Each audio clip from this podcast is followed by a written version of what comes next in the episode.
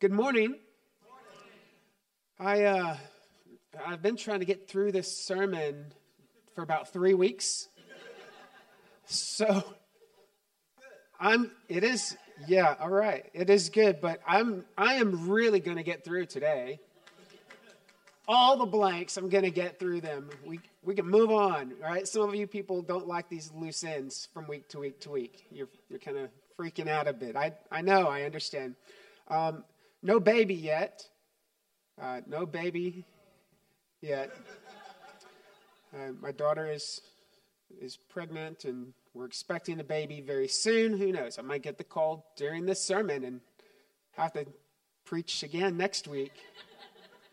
the rest of the points. Um, take out your notes. I, I want to. I really want to get through this quickly, honestly, because I, I just sense that the, the Lord is wanting to have some altar time today, uh, some prayer prayer time today, if, if that's cool. I don't know if you kind of felt felt that sweep through the room during worship. So our, our worship team is going to get ready, uh, but I'm gonna I'm gonna give you all the answers to the blanks. We're talking about Abram, Abraham, and Sarai, and I know a couple of times I've called him Adam, and I don't know why. Um, so my wife didn't correct me. I, she said, You know, you said Adam several times. And I'm like, You're sitting on the front row. Can't you just tell me? Say something. So I don't know when I called him Abram or Adam, but just so you know, we're talking about Abraham, Abram, not Adam. In Genesis chapter 12 is a great story where we see that Abram was building altars and pitching tents. And we noticed that when he went down to Egypt, he stopped with the tents and the altars. Um, so there are some things that I, I hope that we can communicate and agree on today. Uh, that there are some things that are of utmost importance in our life. Now, when I say to build an altar, I'm not suggesting that you go to your room and you make a shrine and you have different figurines. Someone last week thought I was telling them to do that. That's not what I'm saying. Um, so stay with me. When I talk about an altar, I'm saying that we need to determine in our life those things that are of eternal value, right? Uh, there are some very important things that are temporary, that are temporal, and I, we call those tents. Uh, Abram pitched the tents and carried it from town to town. The thing, though, that he left everywhere he went was not his tent, it was his altars.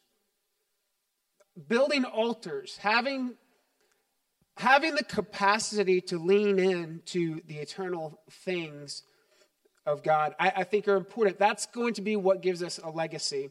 And we see that story in Genesis 12.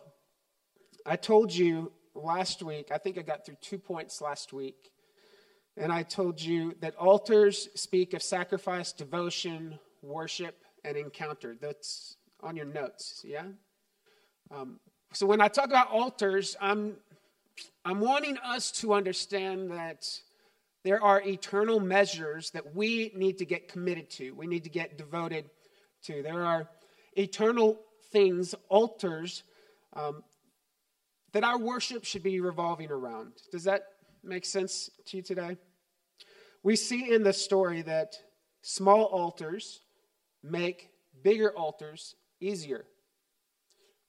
Small altars make bigger altars easier. In other words, being consistent in the small ways, the small areas of devotion and commitment and worship and consecration following the small rhythms of life, being committed to the small altars, will make the bigger altars easier when you get to the bigger altars. For example, uh, you will never truly be able to give a legacy offering in uh, December. We, I think we have decided we'll probably do that the first weekend of December. Uh, and I, know it's, it's difficult because that's when Christmas is rolling around, but I'm giving people six months to you know, set some cash aside for the legacy offering. But the truth is, um, that big offering comes on the heels of every Sunday walking down to this container here, and my wife and I, and she's not here today, she's in Tennessee, but we give every single Sunday, and I told you that sometimes it's only $2. And we might be tempted to say, well, it's just $2. I'm not going to bother. It's not going to you know, make that big of a difference. But I just want to encourage you to bother. If you have a quarter, bother. Because it's the little altars that shape our life. And, and it's easier to give something big in December when I've been consistent with the $2 week after week the 25 cents week after week. Because every time uh, I come down to the altar here and I give him my, my money, I learn that uh, whatever I lay down, God returns it to me.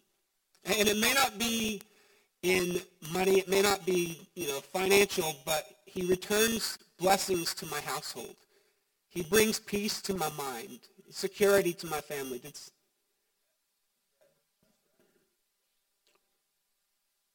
Jeremiah 12:5 says, "If you have raced with men on foot and they have worn you out, how can you compete with horses? If you stumble in safe country, how will you manage in the thickets by the Jordan?"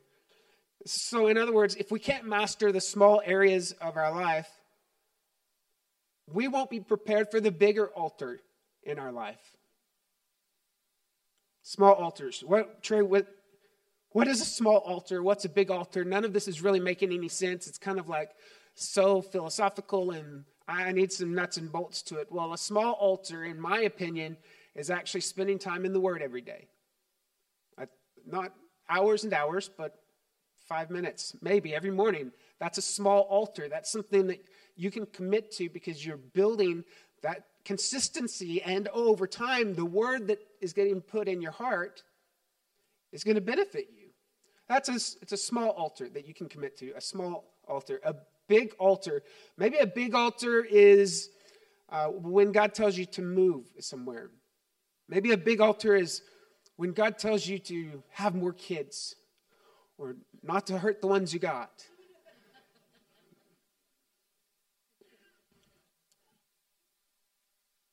When we build altars, our kids will build altars. That's a point.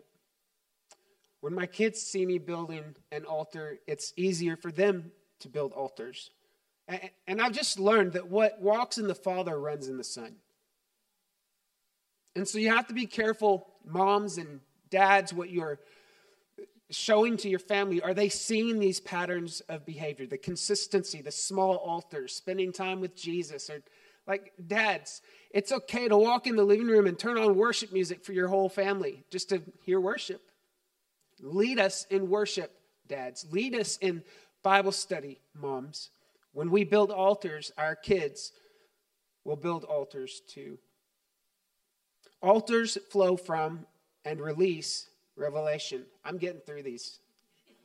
I am getting through these. Altars flow from and release revelation. We know that when Abram heard from the Lord, he built an altar.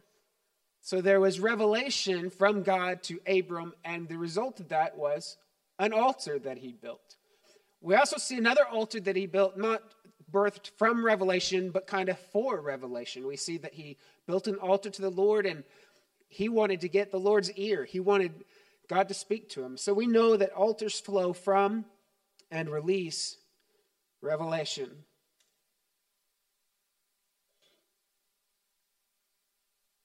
I'm going to go ahead and, and get the team up here.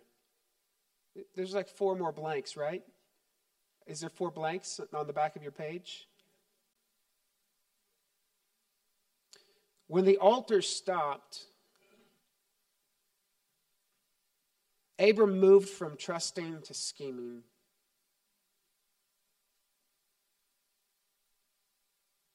He moved from confidence to fear. He moved from others to self. And he moved from bringing blessings to bringing judgment. When the altars stopped, he moved from trusting to scheming, from trusting to control. I, I pray that the altars in our life will never stop, that we'll always find a place somewhere to kneel before the Lord, to put God first. And we're going to practice that right now. If you'll stand with me, stand to your feet.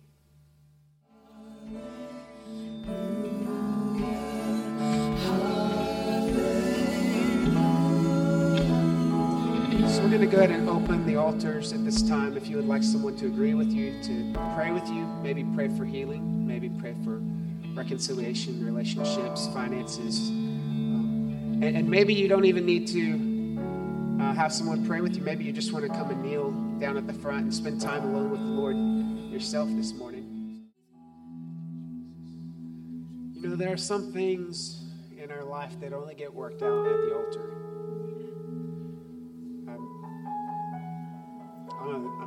Big proponent of counseling. Um, I have a counselor. I haven't been in a while. Probably need to go check in. But we will just tarry at the altar.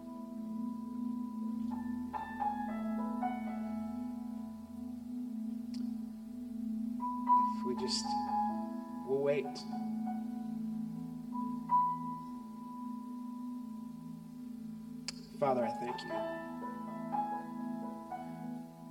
I thank you for the altars in our life that have been established, the altars in our life that keep pointing us back to you, keep establishing eternal value. God, as we go from this place, as we go from this altar, may you speak to us more clearly than you ever have before. Let us hear you more clearly than we ever have before.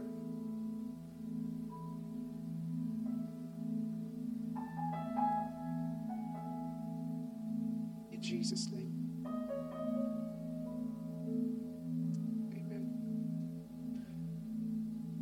God is good. Amen. Well, listen, if you had an encounter with Jesus today and Maybe you've committed your life to Him. I know we didn't officially lead a prayer, but we had altar time, and that tends to happen when people come to the altar. And I mean, what a beautiful display here this morning. But if you recommitted your life to Jesus, text NEXT, N E X T, to 512 980 1220. Amen.